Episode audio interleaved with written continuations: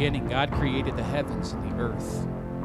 The earth was formless and empty. Darkness was over the surface of the deep, and the Spirit of God was hovering over the waters. And God said, Let there be light.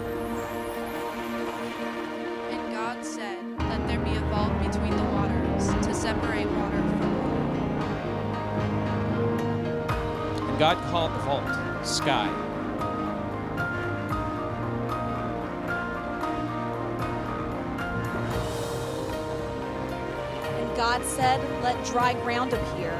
Let the land produce vegetation. And God saw that it was good.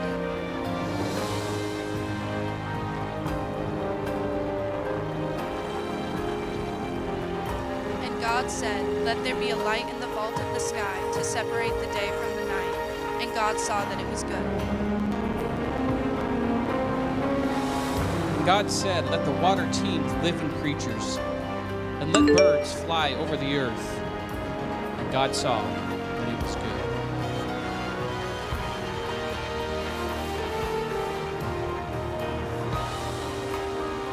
And God said, Let the land produce living creatures according to their kinds.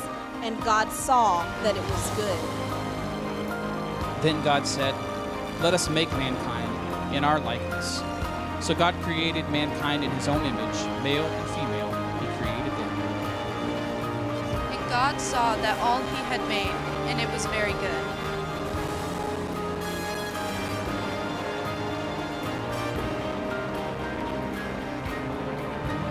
And on the seventh day, God rested.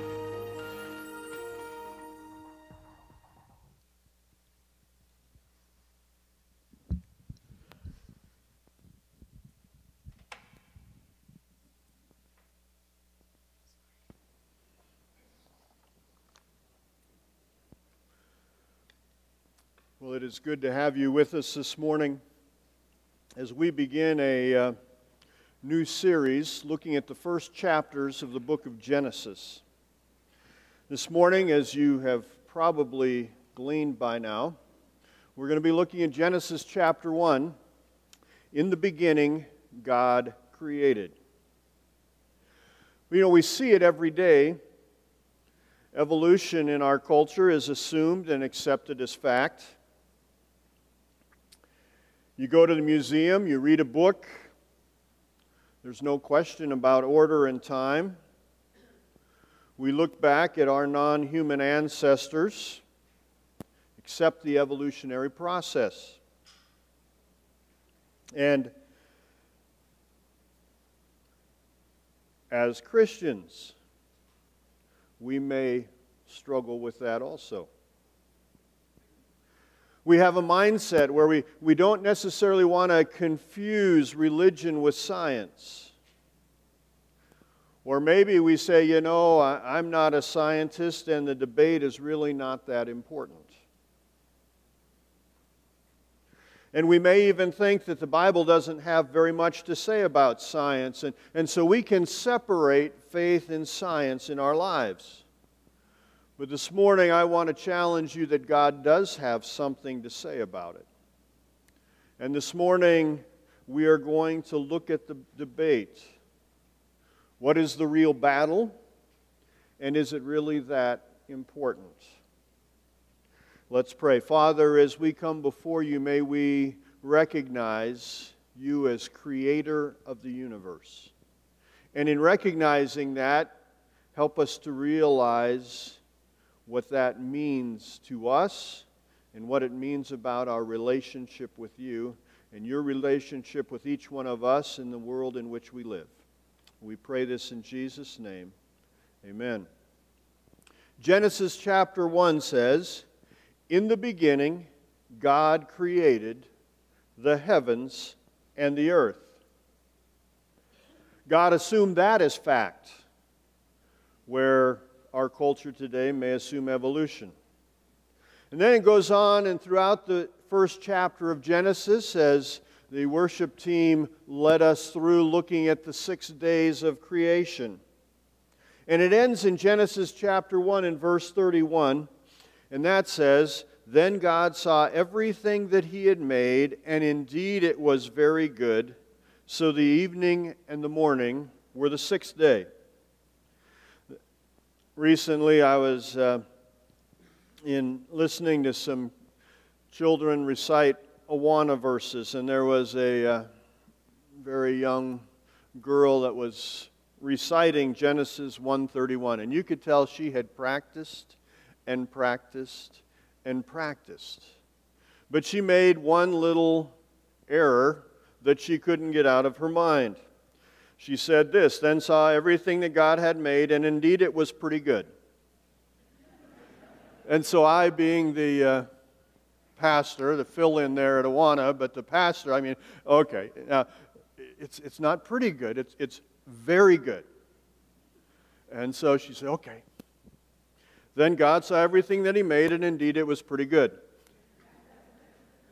And so we went on, you know, 15, 20, 30, 40 minutes describing the difference between pretty and very. Uh, we maybe didn't spend quite that amount of time, but, but fortunately, before it was over, she recognized that God saw everything that He made and it was very good. So let's step back. And, and this morning, I, I trust whether you are in, consumed by science or science is something you barely passed in high school, that this morning will be an encouragement and a challenge to each one of you and me also. But we need to begin with what is science? Science is something that is observable and repeatable. So that leads us to the question of the real battle. It's not a battle of science, it's really a battle of faith. Hebrews chapter 11 and verse 1 says, Now faith is the substance of things hoped for, the evidence of things not seen. It's not a battle of faith versus science or religion versus science. Both creation and evolution require faith. Unfortunately, we often fall into the trap of, of thinking that it is faith versus science. But in order for me to believe creation, it requires faith. I wasn't there to observe it, I can't repeat it. But the evolutionist has the same struggle. No matter how old they are, they weren't there to observe it, and they can't repeat it. So it's not a battle of faith versus science or religion versus science or the Bible versus science. It's a battle of faith. What do you believe? And again, very well meaning people struggle with this question. But we need to recognize the seriousness of the battle. Evolutionary biologist Ernest Mayr, Ernst Mayr said this No education, ed, educated person any longer questions the validity of the so called theory of evolution, which we now know to be a simple fact. I happen to disagree with him. However, we need to recognize that there are many holes in the evolutionary theory and time has not filled those holes. In fact, as new scientific discoveries are found, they throw more question on evolution and further point to order and point to a creator. We still have not found the missing links. Scientific dating methods have been found to have errors, and as we grow in technology, we are amazed at the order and precise working of the universe. And more and more, Although it may not be loudly published, scientists are questioning the basis of evolution. We see evolution in one area is based upon uniformitarianism. You say, Boy, I didn't come here for science class this morning. Well, Uniformitarianism basically says that everything proceeds, has proceeded, will proceed now, and in the future will proceed at the same rate. But we see that's not always how it happens. A great recent example of how things may not go in that order is what took place in Mount St. Helens, fairly close to here. In fact, if you were like me, it was cool to go out in the morning and see little bits of ash falling down and, and wiping your car off, not, by, not of snow, but of ash. But what happened if someone came and knew nothing about Mount St. Helens and, and went there to that region where that eruption took place? They would have a very difficult time correctly determining the order and time frame that things took place. And there are hundreds of examples like Mount St. Helens. Things like the universal flood, ice age, many other drastic changes to the earth that radically changed how things look. Evolution has a desired answer, and they attempt to make the facts filled the preferred answer. But that doesn't work. I remember hearing the story of, uh, you remember Science Fair? Now, I don't know if this one really happened, and uh, if you're a frog lover, I apologize beforehand. But uh, these two young men were determining that they were going to, uh, to do a, a science project with a frog. And so they put the frog on the table, they hit the table and yelled, jump, and the frog jumped. So they removed a leg. And they did the same thing, and the frog, a little awkwardly, but jumped. And so they wrote their conclusion frog with three legs can jump. So then they removed another leg and did the same thing, and it getting a little more awkward, but the frog jumped, and frog with two legs can jump. So they did a third leg. Same thing, not much, but they still considered it a jump, so frog with one leg can jump. Then they removed the final leg and yelled jump. Frog just sat there, pounded the table, yelled jump. So what was their ultimate conclusion? Frog with no legs can't hear. And what happens is, is we sit there and we say, well, this is our desired result. So we're going to take everything we can, and things that don't fit it, we're just going to ignore. And then other things that we're going to try to twist and turn to make it fit what we want it, or the conclusion we want to come out. It's a battle of faith, but it's also a battle of authority. Evolution, in their own definition, is built upon two things naturalism and materialism. And they teach that nature is all there is, and there, are no, there is no spiritual realm. But compare that to creation. In creation, God is the center of the universe, while with evolution, man is the highest point in the process, so man, by default, becomes the center of everything. And evolution leads to humanism. Humanism basically means man is the center, man is the ultimate. But we can say, well, is that really important?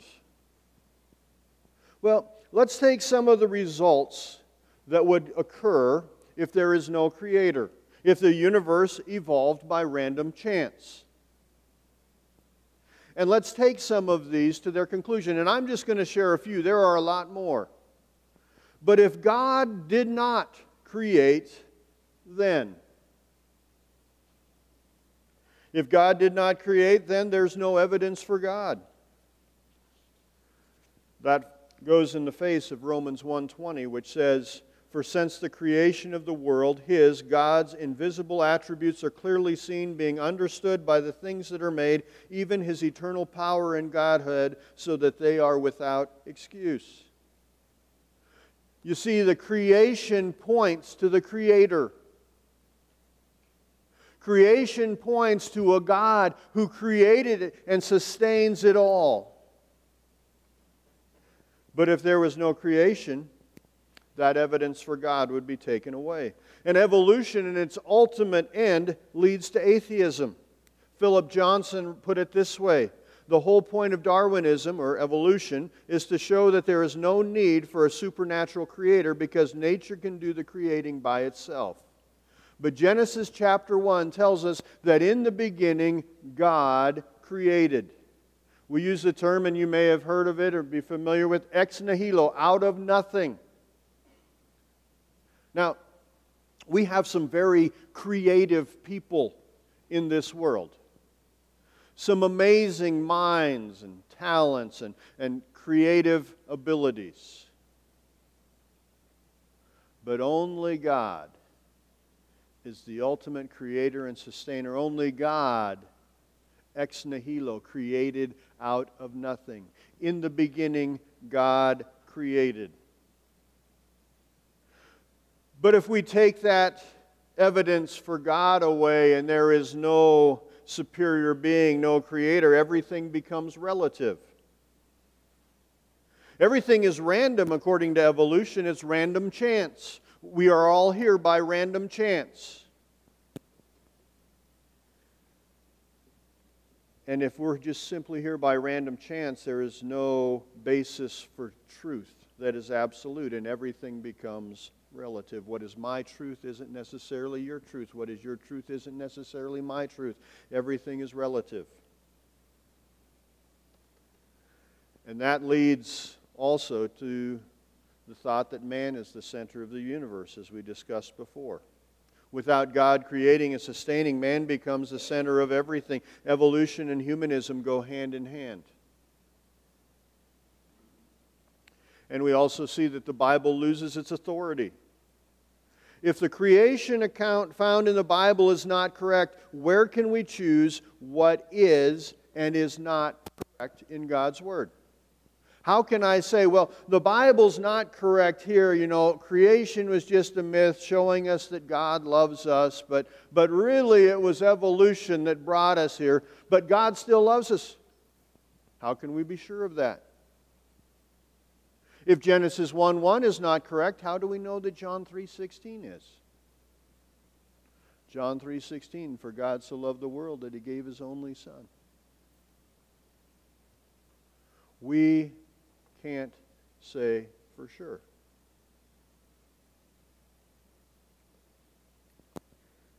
People have said and even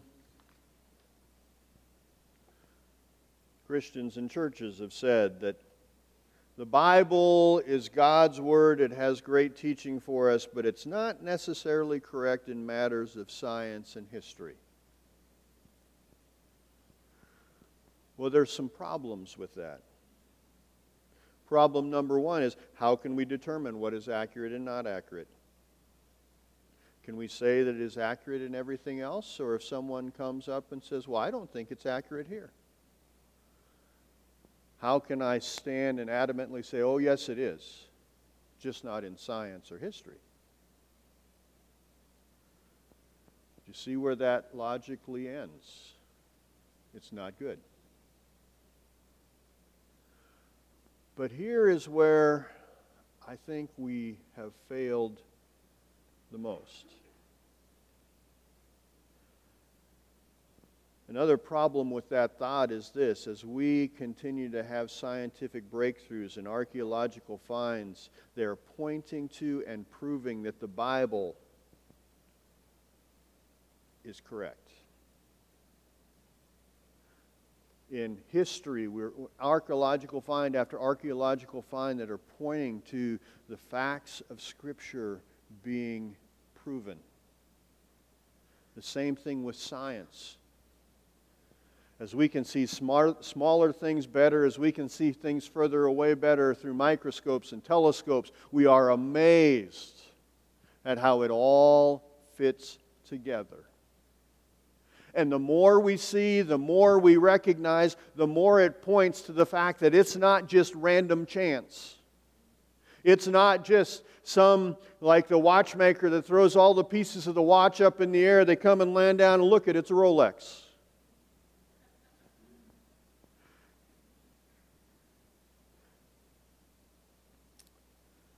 And people have tried through the centuries to show errors in Scripture, but they can't. I've told you the story of my friend Art, who uh, was in the Army, and, and he and some friends had a, a Christian in their platoon. And they would give him grief, and this Christian felt it was his duty to share about his relationship with God, and Art and his friends thought they didn't need to hear that. They were smart, they recognized things this guy was an idiot who needed the crutch of religion to get through life.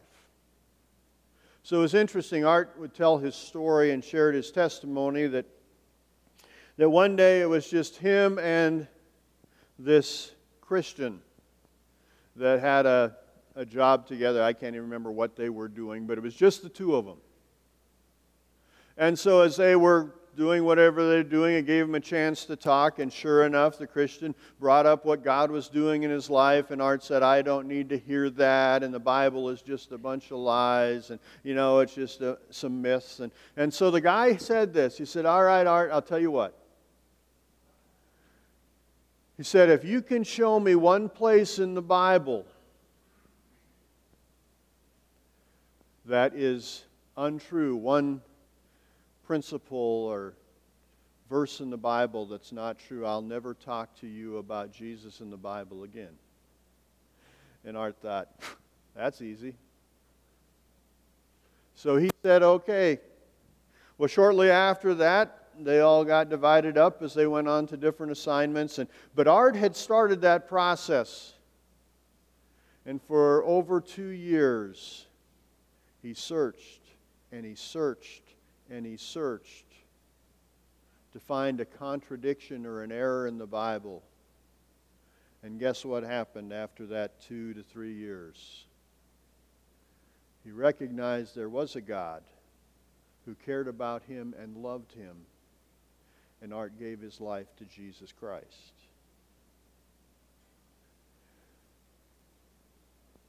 As we see more and more scientific breakthroughs, archaeological finds, they point to the truth of the Bible.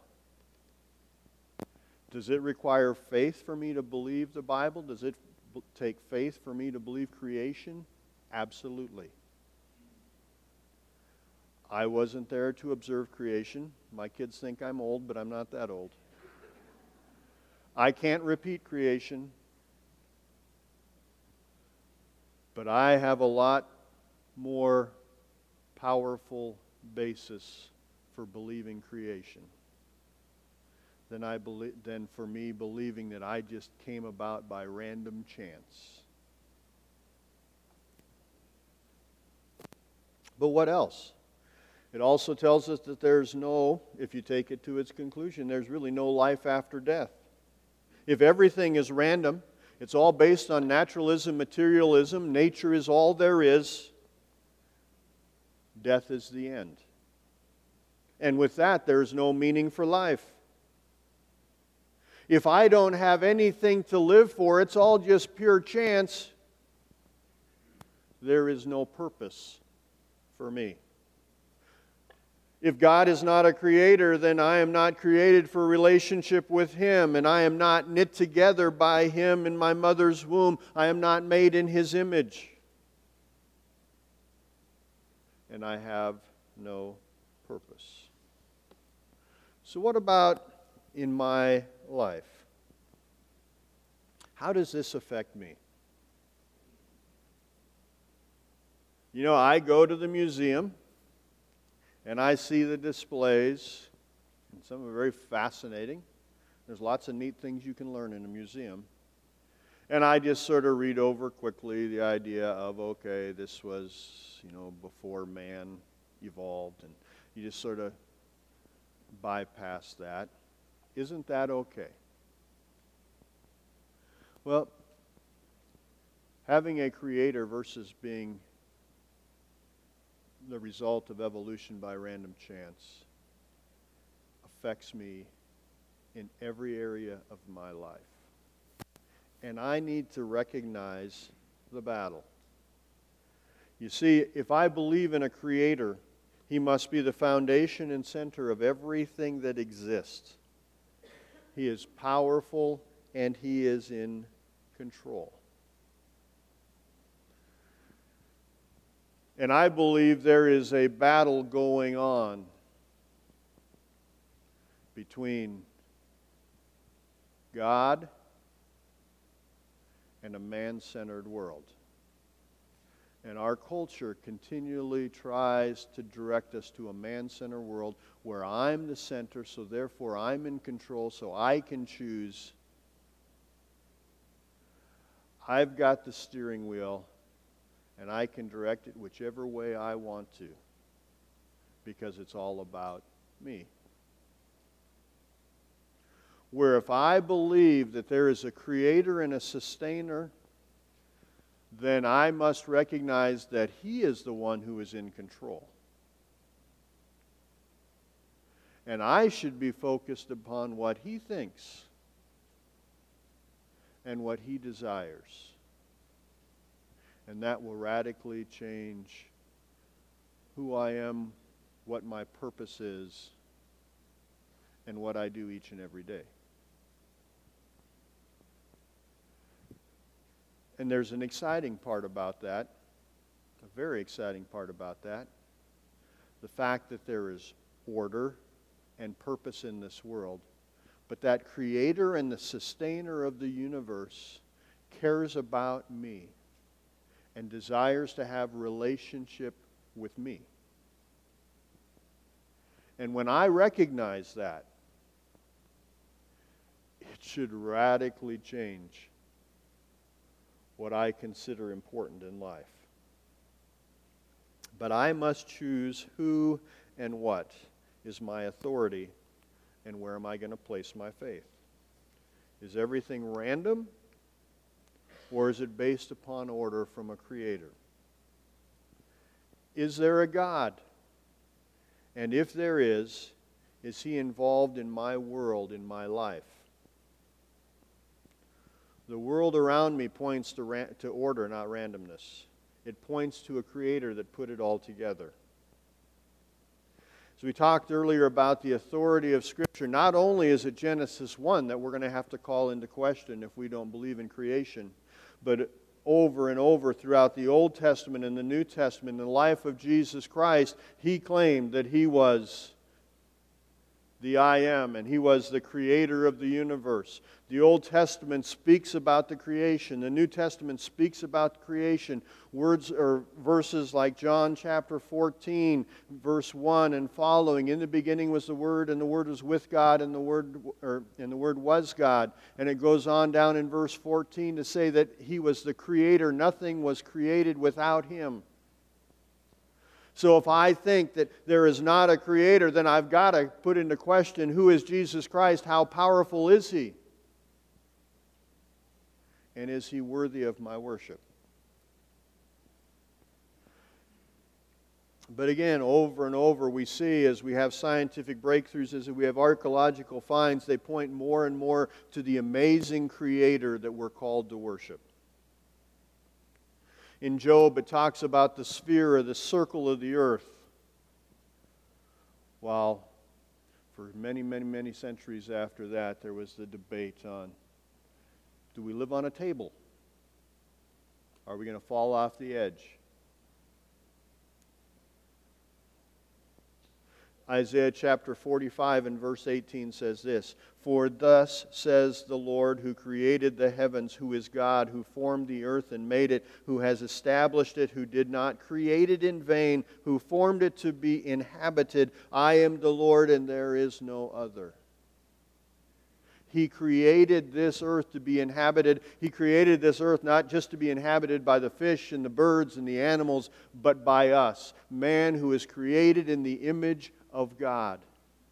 And isn't it amazing that the earth is just the right distance from the, sun, the star that, we, that our, our planets revolve around the sun? Not too close, not too far. Now, maybe this last week we wished it was a little closer, but just the right distance away. As you, re, as you look at the universe, as the telescopes can take things that are further and further away and bring them into our ability to see, it's amazing to see how God created it all. It wasn't just a, a pure random chance.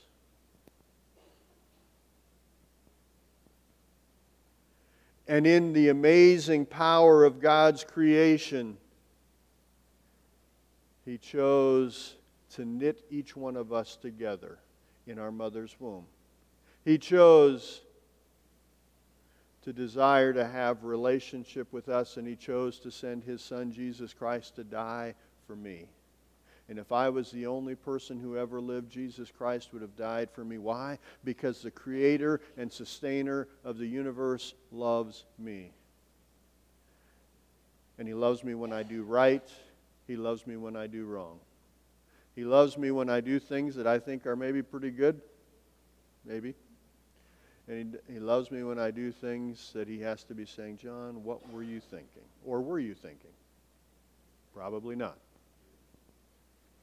I am made in his image, and I am made for relationship with him. And because I am made in his image and I'm made for relationship with him, there is purpose in my life, and also physical death is not the end as I recognize in the beginning God created, it changes how I live.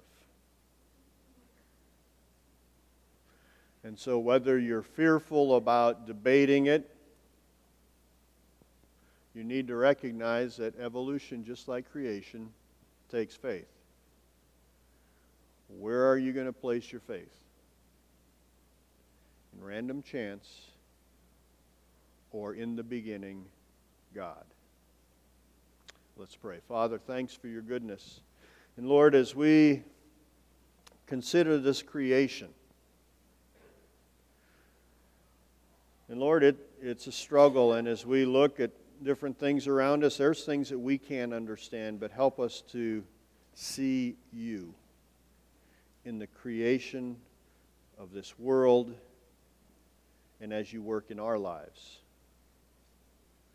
And Lord, help us to place our faith in the right authority and to seek to follow you. We pray this in Jesus' name. Amen.